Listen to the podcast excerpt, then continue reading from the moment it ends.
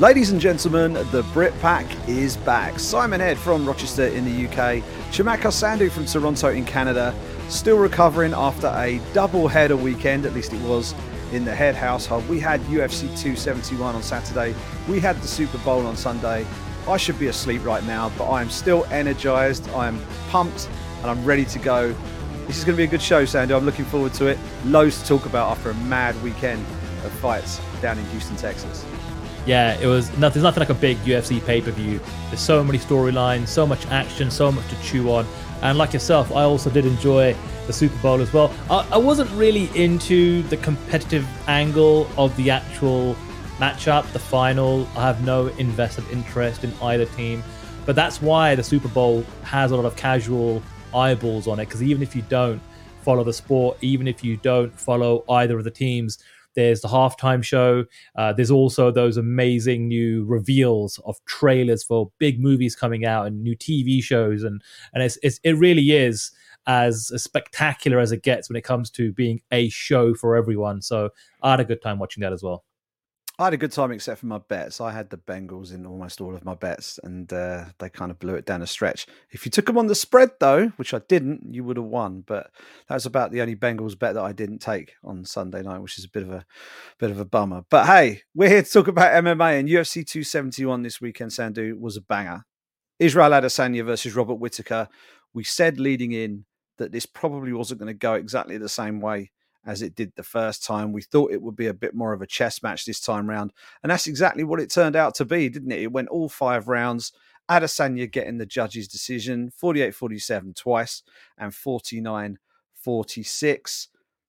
Interesting comments from a lot of people after that fight in terms of the way the fight might have been scored. Some people even suggested that Whittaker should have won, Whittaker being one of them. I'll be honest with you, mate. I gave it 49 46 to Israel Adesanya. I gave him the first four rounds and I gave Whittaker the fifth.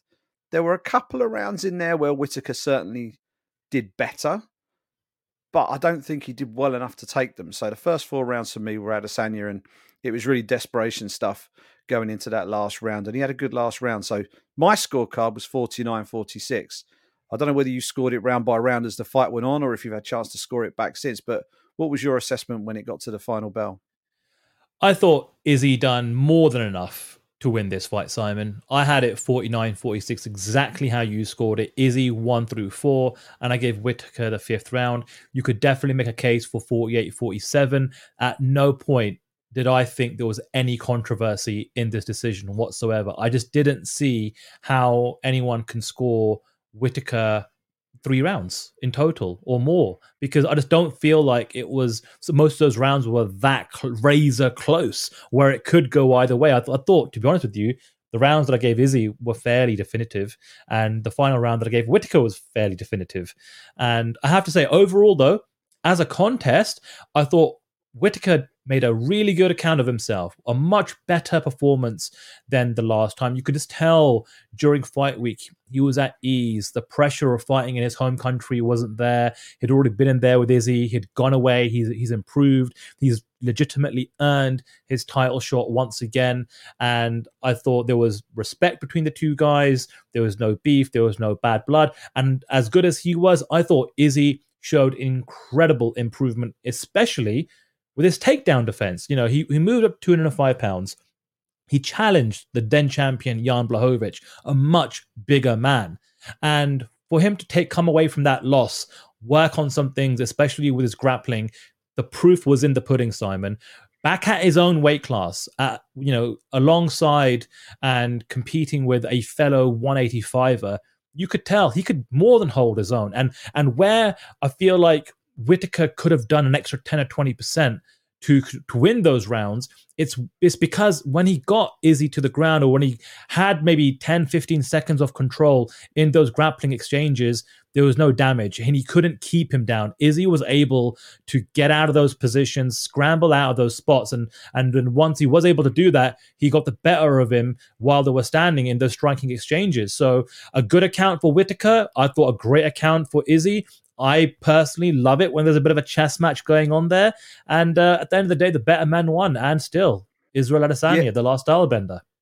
Yeah, it was it was a superb performance from him. His ability to get back up. I think we referenced it on on last week's show. We've seen it at middleweight before.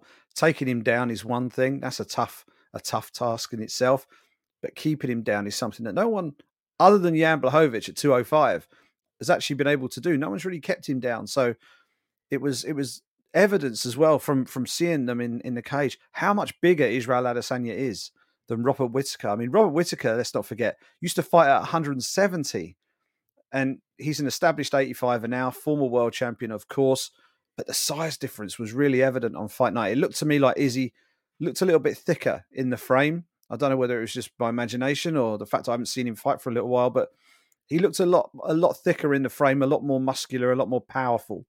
Um, and yeah, I mean, dropping Robert Whittaker in the first round, it looked like things were going to go really well for him. Whittaker recovered really well and fought a good fight. I mean, if you're Robert Whittaker and you're looking back at what you did, you're going to be pretty happy with how things went. The one thing that seemed pretty glaring to me watching the fight didn't throw enough right hands. He worked his jab really well, and when he started doubling up and trebling up the jab, he was really creating some nice openings for for that right hand. But the right hand never came, and I think he was very wary of what happened to him in the first fight, where he overcommitted with the big right hand, and that eventually was what led to his downfall in the first fight. But when you get to rounds four and five in a title fight that you're probably losing, it's it's kind of shit or bust, isn't it? You you have to go for it. You have to really lay it all out there. You can't just eke a judge's decision uh, against Israel Adesanya because he's technically so good. He's probably going to have rounds in the bank on you, and that's that's how it turned out on fight night. The problem with Robert Whittaker now, Sandhu, he said it himself in the press conference. He says that he said that himself and Izzy are a class above the rest of the 185 pound division. I think that's a reasonable enough statement. The problem is there's a, another gap between Robert Whittaker and Israel Adesanya. As good as Whittaker is, he's not at Izzy's level. And we've had two fights. He pushed the pace, got knocked out. He tried to fight more of a chess match, got outpointed. So what on earth do you do now if you're the Reaper, Robert Whittaker? He he looked I, ah, just sort of seeing him in the post-fight press conference. He was kind of jovial and re- seemed relatively happy with his night's work, but he also looked slightly resigned to the fact that there's a guy above him that he just can't beat. So where next for him? Is he going to look to move back down to 70 and go for a belt down there? Or is he just going to content himself with the fact that he's the second best guy in his weight class. I mean, it's a tough spot to be in. I feel like he's in no man's land, right, Simon? Like you said, it's like when you've taken two losses to the champion, and they've both been definitive in two different ways. One being a finish, and one being a unanimous decision on the on all of the judges' scorecards. It's like, where do you go from there? And I, I feel like there's maybe a couple of options he's got. The first being you stick at 185, right? And you just take the matchups as they're given to you. And let's be honest, against everybody else not named Israel Adesanya at 185 pounds, you're most likely going to pick Robert Whittaker to win. So maybe you know when there's an, an event on in Australia. He, he'll be put on there. He's still a UFC fighter, and he's still one of the, the best exports from Australia in mixed martial arts. So there's a lot of opportunity there to to make as much money as you possibly can. And all you can do at 185 is continue to rack up wins, put another streak together. You don't know what the championship picture may look like in a year or 18 months or two years from now. So that's one option, Simon. Stick at 185 and, and fight other contenders in that top 10. Some fun fights, maybe some rematches, maybe some fresh faces, and continue to test yourself, continue to improve. The other option is, and something that you alluded to, which I'm not personally the biggest fan of, is if he does go down to welterweight. I mean, let's face it, he was already kind of struggling to kind of make that weight the first time around. He's a lot older now. His body is used to 185, but you've got another dominant champion there in Kamaru Usman, who is probably going to be looking for new challenges in the not too distant future. I mean, if he gets past Leon Edwards, it's like, who else is there really left at welterweight? And can Robert Whittaker make 170 healthy? Can he perform? If he does go down, does he get an immediate title shot? Does he have to fight maybe one of the top contenders? I mean, don't get me wrong. If you could make 170 completely healthy and he's in good nick, the prospect of Usman Whittaker is mouthwatering. It's a fresh matchup.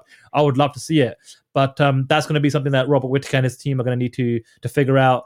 And at the moment, yeah, like I said, he's in a bit of no man's land, but I have to give him all the credit in the world. The way he took that loss. So, like, yes, he advocated for the fact that he felt though he won the fight, but just pure respect, pure class. Didn't really kick up that much of a fuss. Like you said, basically said, listen, me and Izzy are the two best middleweights out there, and that's that's just the way it goes. And I have nothing but respect and admiration for legitimately, I think, one of the nicest guys in the sport. So whatever he decides to do, whether it's stick at 185 or or try welterweight one more time, I wish him nothing but the best. Yeah, pure class. And as you said, in the post fight press conference, he was at pains to say at the time he felt he had done enough to win, but he also said, But I lost. They scored the fight for Izzy. I have to take that on the chin. I didn't do enough. And I thought that's very different from some people who would come back to a post fight press conference and just cry robbery and say, I won that fight. What were the judges looking at? He just said, I felt like I did enough to win. I didn't win. Um, and now it's onwards and hopefully upwards for Robert Whittaker. But the path is far from clear from him. He is definitely stuck behind the eight ball at 185 pounds. 170 sounds like an option if, if, as you say, he can make 170 safely. At, which segues me into the next question, really, which is to do with Israel Adesanya's future. And a name I want to throw into the mix, who inserted himself into the conversation relatively soon after the conclusion of that fight, Hamzat Chimaev. Hamzat Chimaev is currently thought to be the coming man at 170 pounds. We have seen him at 185 pounds where he has looked an absolute monster. Could he potentially fight for the title at 85 before he gets a sniff at 170? Could he go for two belts in the space of a calendar year? He looks like he's in a good position potentially to dive into 185, win a contender fight. And you can bet the UFC would absolutely love the idea of throwing a brand new hype, hype fueled contender into a title fight with Israel Adesanya because they are in short supply right now. We'll talk about his likely next opponent a little bit later on in the show. But Hamzat Chimaev versus Israel Adesanya will shift a few pay per view wouldn't it? Certainly would, Simon. But here's the thing: the problem that you've brought up about Izzy and 185 pounds is the exact same problem the UFC have got a welterweight. They've got yet another dominant champion in Kamaru Usman, who is also in need of contenders. And listen, I'm sure you know both Izzy and Kamaru would love the idea of Kamaru's hype train continue to chug along nicely. You know, if if if if Hamza is able to get through Gilbert Burns, that'll be another statement win over a former title contender. Personally, I hope Hamza stays at welterweight. I would love to see how far he can go at welterweight. I feel like long term, the play and the move for him, especially as he kind of continues to grow into his body, is at 185, and we've obviously seen him be very, very dominant in both weight classes already. Is future going to be potentially double champion? And if so, could you imagine if Hamzat Chimaev is a champ champ in the UFC and the two champions he was able to knock off were Kamaru Usman and Israel Adesanya? I mean, that's already going to put him into the GOAT conversation if he's able to do that. But for right now, Simon, I would love to keep Hamza at, at welterweight. I like the story there. He's chasing that title. Kamaru Usman is in need of new challenges. And to be honest with you, for, for Izzy Simon, I feel like there's still enough there. There's there's enough there, I would say, at least for the next 12 months. You know, you've got the likes of Jared Cannonier, who we're going to speak about very, very shortly. You know, you've got Sean Strickland, you know, who Izzy himself mentioned in his in his post fight uh, interview and post fight press conference as someone that is himself on a win streak, happens to be in this, you know, represented by the same agency as Israel Adesanya, is someone that talks a lot as well. And I think that's what Izzy needs is kind of like a foil, someone that can, you know, be a bit of a character, maybe not like Colby Covington, but kind of in that ballpark and generate some interest in the fight.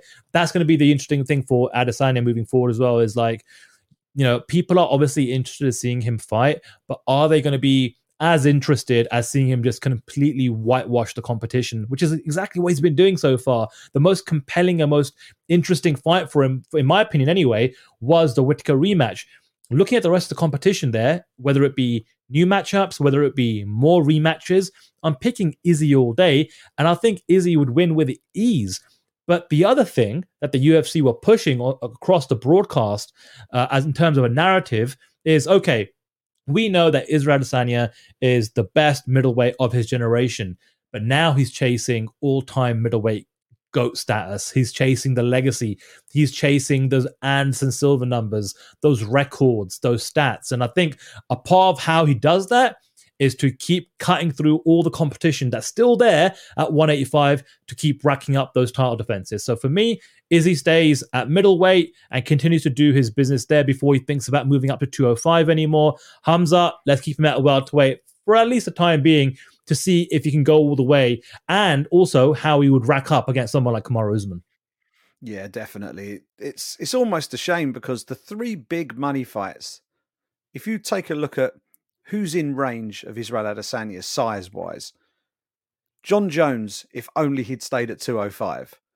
Kamaru Usman, if only he would move up and the pair would agree to fight each other. They've already said they're not going to face each other. That would be an absolutely massive fight. And Hamzat Chimaev, just purely because of the hype. They are the three big fights. The only one of those that is even remotely feasible is Hamzat Chimaev, and we're probably a year away from that being a, a realistic possibility. So, as you say, keep the train rolling, take out the contenders as they as they arrive.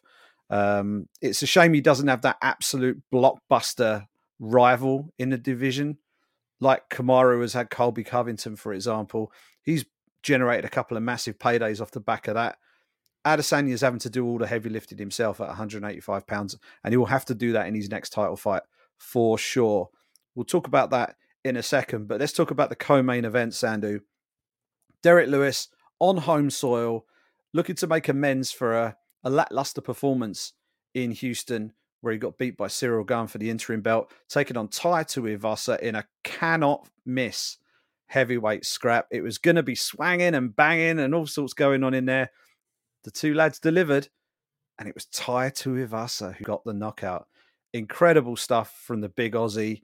Derrick Lewis uh, eventually being face planted by a, a vicious elbows, two elbows actually. He hit him with an elbow against the fence, then a punch, then the elbow over the top, and that was it. Game over. The Black Beast is slain, and Tai Tuivasa is the new knockout. He's not the knockout king, is he? Because he hasn't got the stats, but he just took out the knockout king of the UFC.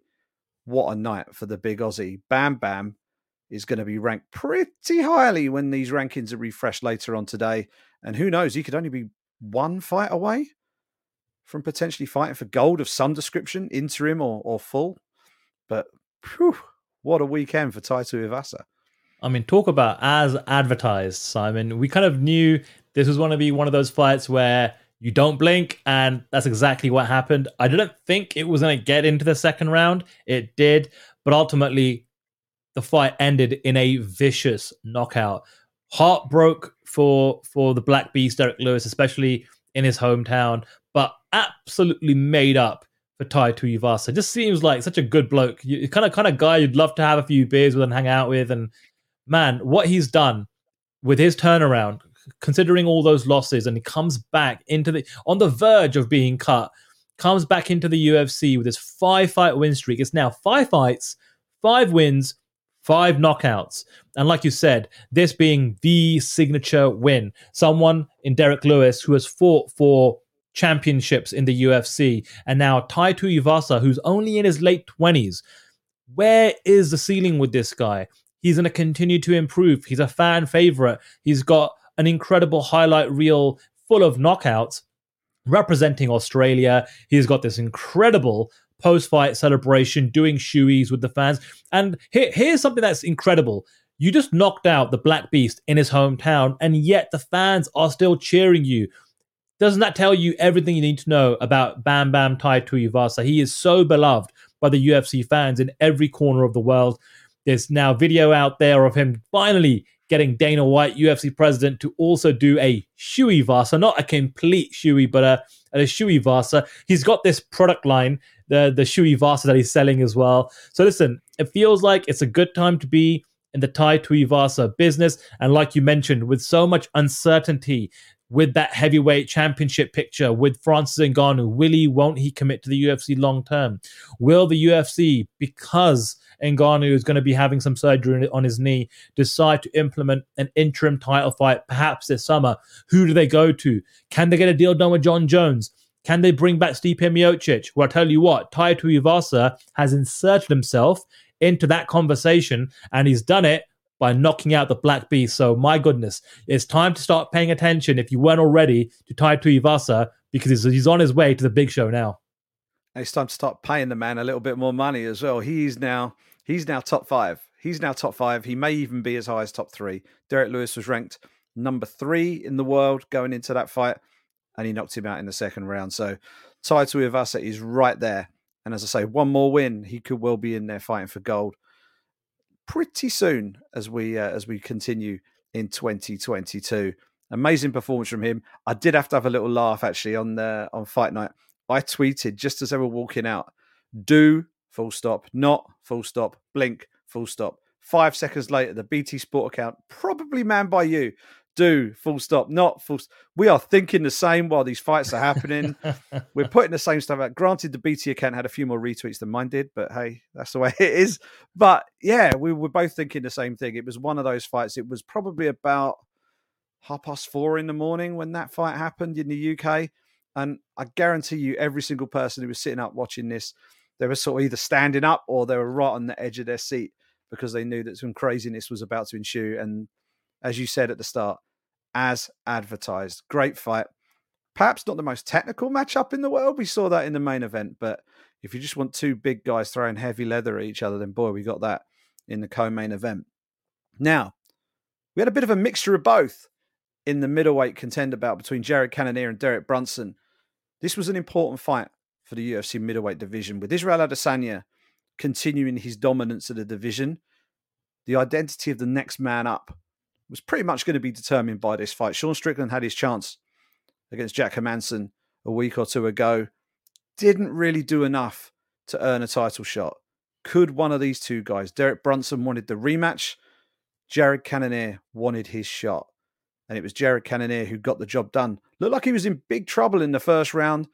Kind of saved by the bell almost at the end of that first round. Brunson looked like he was in he was really close to finishing him. And then second round, it was as if someone had just taken Brunson's batteries out. He'd completely lost all of his cardio. Cannonier, who's got cardio, he's got cardio for months. For, you know, forget days. He's got cardio for months. That man, and he just came storming back, and vicious, vicious elbows got the job done towards the end of that second round. But whew, great performance from Jared Cannonier. He deserves his shot at the title.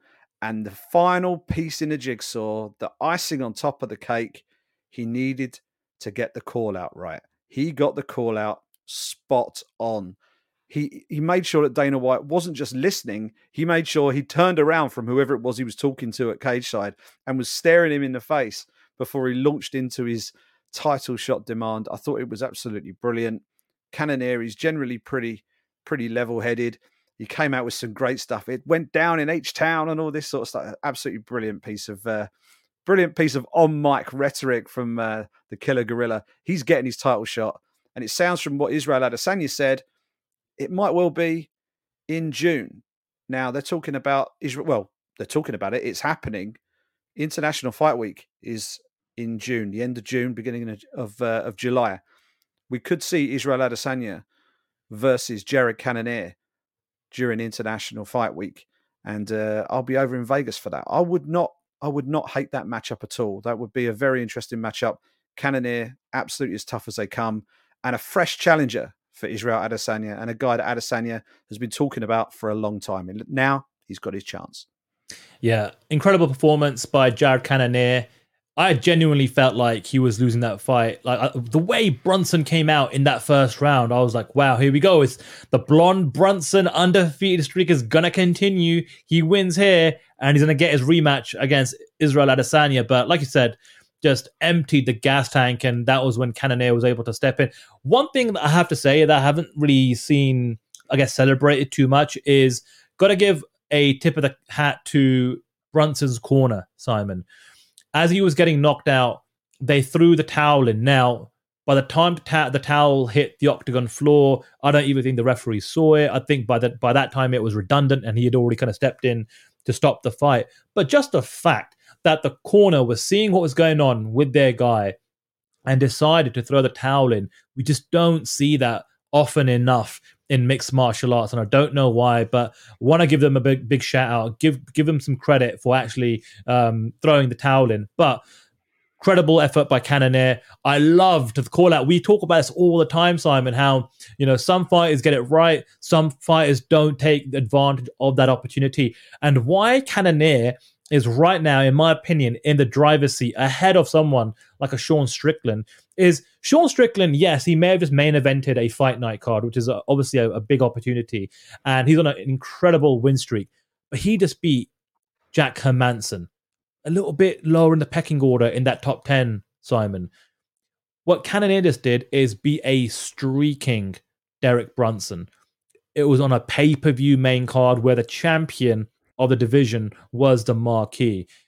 The call out, perfect, because not only are you getting Dana White's attention, by having that interaction with Dana White, we the fans, we the viewers at home watching, we're now involved and engrossed in what he's saying.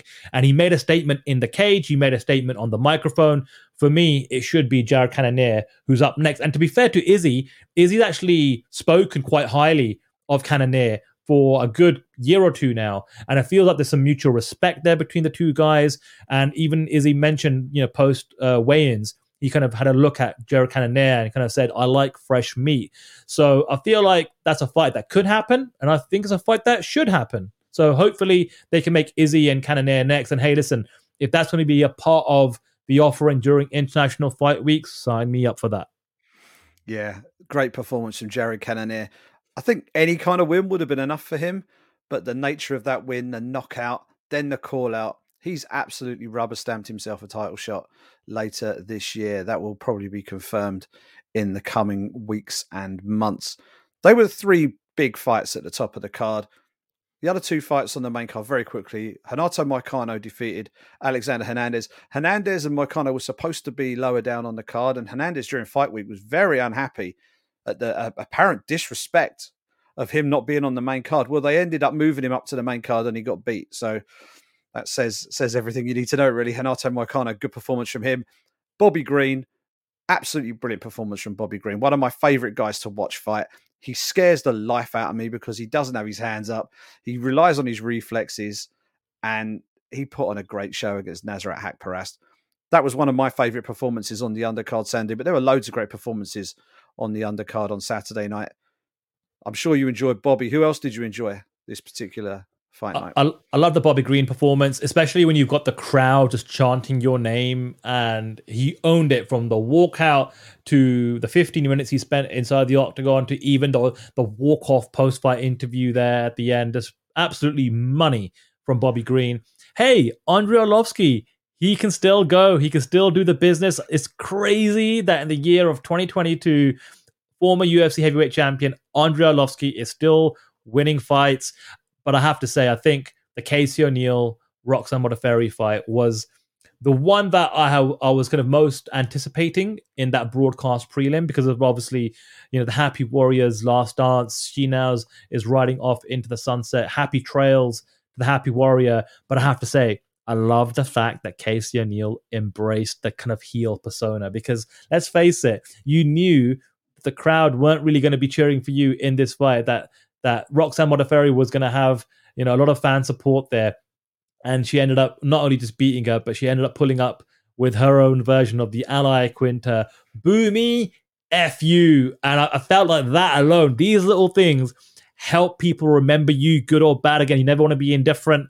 I feel like Casey O'Neill is a lovely, a lovely girl, a lovely person. But the fact that that persona came out, I love it, and I feel like if she can continue to push that out there a little bit in in her forthcoming fights, she's going to be able to really climb the ranks, not just through her performances. She's now nine fights, nine wins, completely undefeated, and continues to look better and better and better. But that personality is going to start to shine through a little bit more, whether it's organic, bit of a character, maybe somewhere in the middle. And I feel like Casey O'Neill is someone to pay attention to in the women's flyweight division moving forward. Yeah, absolutely. And you know, with a Brit pack, she's she's born in Scotland, Casey O'Neill. She's got that very interesting Scozzy accent. Bit of Scotland, bit of Australia going on there. But the one thing about that fight, Sandhu, that was never a split decision. That was never a split decision. 29 28. Okay, I understand. But Rob Alexander, who had an absolute shocker of a night, gave that fight to Roxanne Modafferi. He also gave, I think it was the Andrei Arlovski Jared Vanderaa fight. He gave the fight to Jared Vanderaa as well, which which was absolutely crazy as well. So that was just a little side note, some pretty iffy judging, and I know social media were absolutely gobsmacked at some of the scoring uh, across those two fights. But yeah, Casey O'Neill is definitely, definitely one to watch as we move forward. That was a fun fight card. I mean, anybody who didn't watch the early prelims, get on there and watch the early prelims. Douglas Silva de Andrade was outstanding. Jacob Malkoun, great comeback win. Ronnie Lawrence looks superb. The whole of the whole of the fight card. There was so much going on on that fight card, and it was a lot of fun to watch from start to finish. I didn't get any sleep on Saturday night, but by the time I got to the end of that fight card, despite the fact we had quite a few decisions early on, I was still buzzing. It was a great fight card, and uh, anybody who did have to stump up the stump up the cash over over in the states for that pay per view, I think would have come away feeling like they got plenty of value for their money. That was UFC 271, Sandhu, and uh, we've got a little bit of news in terms of the PFL. We have a TV deal in the UK, Sandhu. Yeah, I actually haven't read too much into the details, but essentially, from what I understand through the kind of social media announcement, is the fact that PFL is now with Channel 4 in the UK. And it looks like the Challenger Series, the regular season, the playoffs, and the championship literally everything, everything that the PFL has to offer will be airing live on Channel 4 in the UK, which is a big deal because, you know, growing up in the UK, you got you got the, the the terrestrial TV channels that is essentially in every single home. You know, it's BBC One, it's ITV, and it's Channel Four. And so, first of all, it's not hard to find. Pretty much everyone's got Channel Four. So if you're an MMA fan and you want to follow the PFL this year, and you're based in the UK, it's easy. It's Channel Four. You've got it. It's there's no streaming service. There's no like um, subscription you have to sign up for. You've got the channel. It, it's it's already there in whatever set top box or uh, cable box you've got at home. So that's that's a, an easy win in terms of just being able to let people know when and where to watch.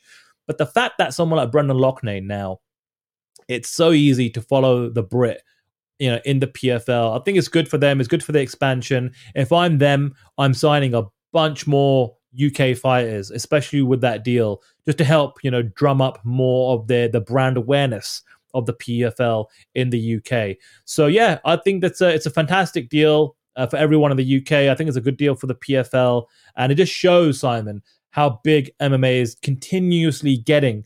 Obviously, the UFC are the the brand leader, the market leader. They've got an incredible deal with BT Sport. You've got Bellator now into their second year with BBC iPlayer. You've got the PFL with Channel Four. I mean, this is this is what we want. This is this is how the sport grows. This is how everybody in the industry wins, especially in the UK. Yeah, it means that the three major US based promotions are all easily accessible for UK fans for the first time ever we have Bellator, as you say, have just re up with the BBC. The UFC have long been with BT Sport, and long may that continue. That's been a great deal for them. Now we've got the PFL with Channel 4. And Channel 4, it isn't just their main Channel 4 channel, they've got a whole load of other channels as well. They do have the option of streaming through their More 4 player if they want to, or, or 4. All 4, I think it's called now. They rebranded it a year or so ago. The All 4 streaming service online they've got all manner of bandwidth, so they can show as much of it as they want. I'm really excited. This is a deal that PFL have really needed to break through in the UK. And when you've got someone like Brendan Loughnane, who is right up there as being one of the best 45ers outside of the UFC, then this is the platform that I think he deserves. So I'm really looking forward to seeing how that goes over the course of 2022. But this weekend, Sandhu, it is back to the UFC. It is back to the UFC Apex and a new main event. We were going to have the Battle of the Rafaels, the Rafael Derby, Rafael Dos Anjos versus Rafael Fiziev. But due to uh, visa issues for Mr. Fiziev, that fight has been removed from this card. It's now been added to UFC 272, and he's going to remain a five rounder. So that's got some extra oomph. that fight card that is already dynamite has now got another great fight on there. But now the main event has been filled by Johnny Walker and Jamahal Hill at light heavyweight. This should be an absolute cracker. Johnny Walker, one of the most spectacular, uh, crazy light heavyweight contenders, unpredictable, always has something a little bit off the wall for us.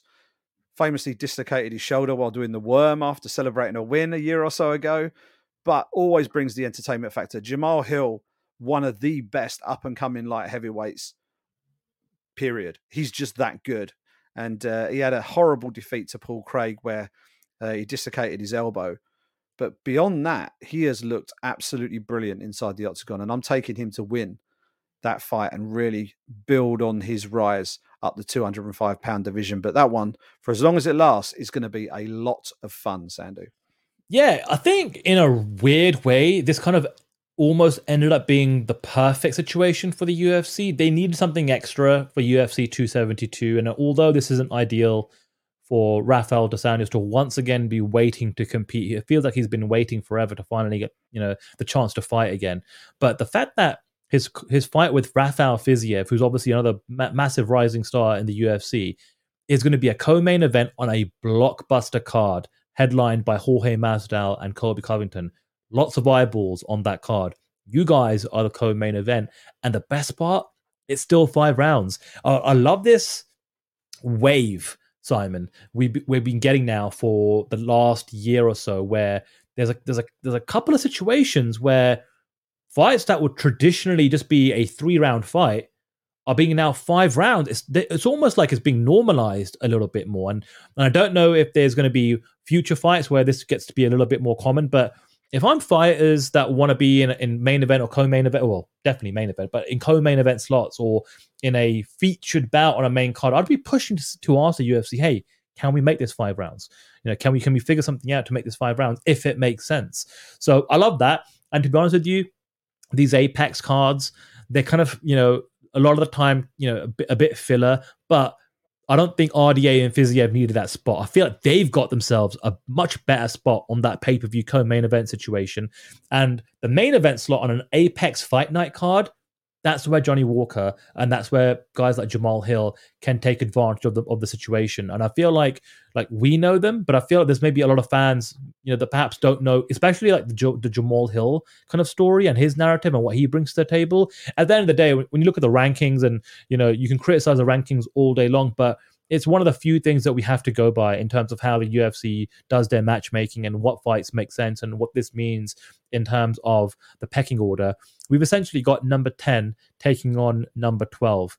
Number 10 being Johnny Walker, number 12 being Jamahal Hill. So, an opportunity here for Jamahal Hill to perhaps break into the top 10, and an opportunity for Johnny Walker to perhaps, you know, maybe go up to, I don't know, five, six, seven, depending on how the performance goes. But light heavyweight is still one of those divisions, Simon, that is still A, very shallow, and B, there's an opportunity there. If you can rack up a few wins, get a bit of a streak going together, it's not too, you know, it, it doesn't take too long for you to get into the conversation of, of fighting for a title. So, interesting fight. It'll definitely be action packed. Johnny Walker is a crazy man from his walkouts to what he brings to the cage. You just don't know what you're going to get with that guy. So I'm looking forward to it. Should be should be explosive. Yeah, and Johnny Walker's kind of his back's a little bit up up against the wall here. He's, he has been operating at a higher quality of opponent, but he has lost three of his last four as Johnny Walker. Jamahal Hill, we mentioned just a minute ago, has only lost the once against Paul Craig, and he's bounced back with a massive first round knockout of Jimmy Crute. And you don't knock out Jimmy Crute particularly easily. He did. 48 seconds was all he needed to take the Aussie out. So he is a he's the real deal, Jamahal Hill. I really do believe he is the real deal at 205. And I think it won't be long before he's knocking on the door of the top five at light heavyweight. That is the main event. That is the fight that we're going to be focusing the most on when we recap the event on next week's show. The other fight that leaps off the card is the main card opener Joaquin Buckley versus Abdul Razak Alhassan. Two heavy handed strikers. Judges not required for that, I don't think. That is going to be an absolute banger. Jim Miller is on that card. Uh, Kyle Daukaus will be in the co-main event in a catchweight fight. So there's a little bit, there's a little bit in there to just sort of keep an eye out on on Saturday night. As you say, Sandhu, not the most star laden card, but these Apex cards aren't really for that, are they? So it, it, it's a breeding ground for guys who are ready to go on to a pay per view card. And with that, with that said, I mean, Rafael Fiziev and, and Rafael dos Anjos, they need to be in front of a crowd. They need, especially Fiziev, right? He he thrives in front of a crowd. It almost seems it, it would almost be a waste for him to fight at the Apex. Now he's fighting in front of the T-Mobile Arena, which is going to have eighteen to twenty thousand people in it, and that's exactly where we want him in a five-round fight against RDA. Woo, that's going to be a banger. I cannot wait for that. But that is going to have to wait for another day. We have Johnny Walker, Jamahal Hill on Saturday night. And that, Sandhu, I think is probably where we wrap things up. So, how can everyone get in touch with us on the Britpack?